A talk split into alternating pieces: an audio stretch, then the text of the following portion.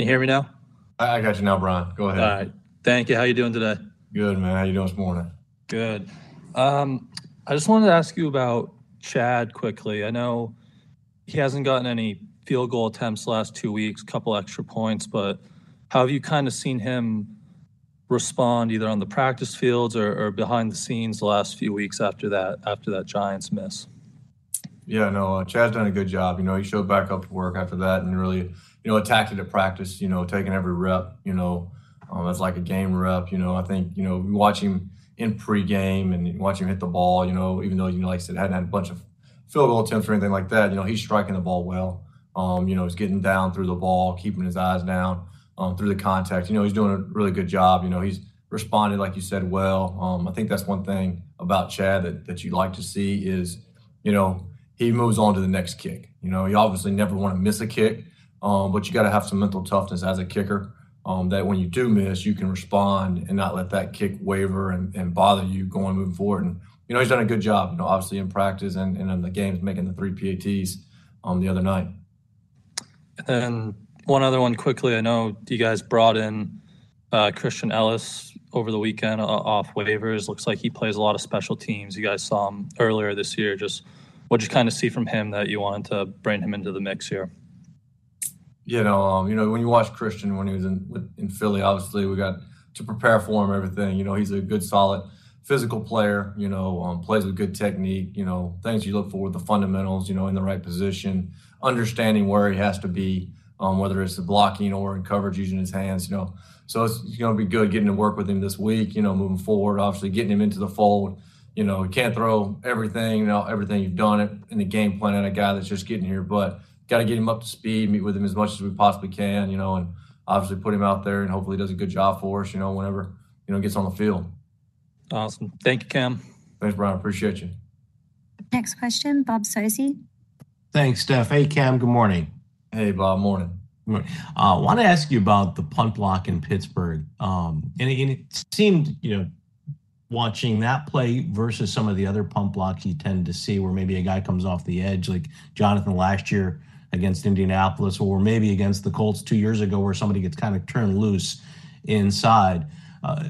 What on that particular play factored into the block by Killebrew against Ty, coming from where he did, seemingly picked up? Yeah, no, it's a lot of just, he does a good job dipping his shoulder and, and getting around the edge and then reaching for the block point.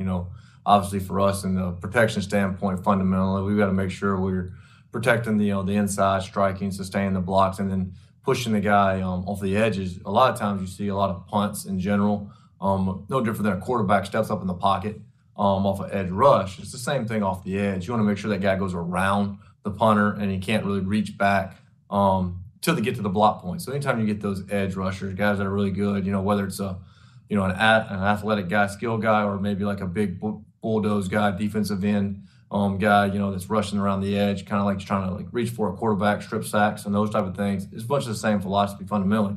Inside out, get the guy washing past, running past the block point or the spot, and that way you're stepping up, or in this case, you're stepping up with the punter swinging his leg, back up to 10 yards.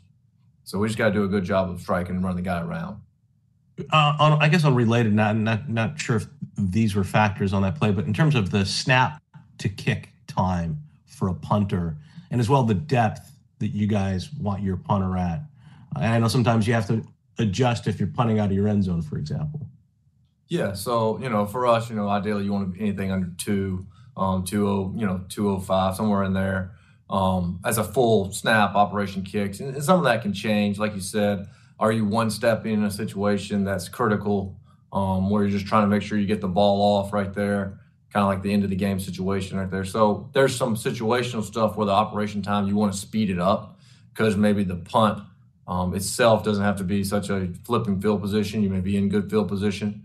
So there's some factors that will lower that whole operation time as far as the snap to kick and everything there. So, but in a general thing, normal situation throughout the game, somewhere around the 2-0, 205 range, that's, depending on the snapper, obviously some snappers are faster than others. And then the punters, they want to move themselves usually in that 1-3 to 1-3-4 range.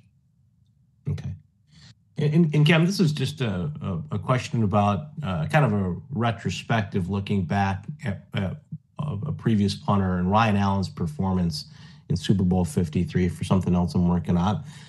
You know, he was certainly a guy that could have been MVP before Julian got that award when you look at how that game played out. Can you go back in your memory, you know, watching that game, watching Chad and describe, you know, what made him effective at in that offense, or to complement your offense or your defense at the time, but particularly, you know, that game? Yeah, no, Ryan had a great game that game. If you look at it, it's Ryan Allen. The situational punting that he handled that is every time we got an opportunity to pin them deep and make them have to drive the whole length of the field, you know, Ryan was able to execute it.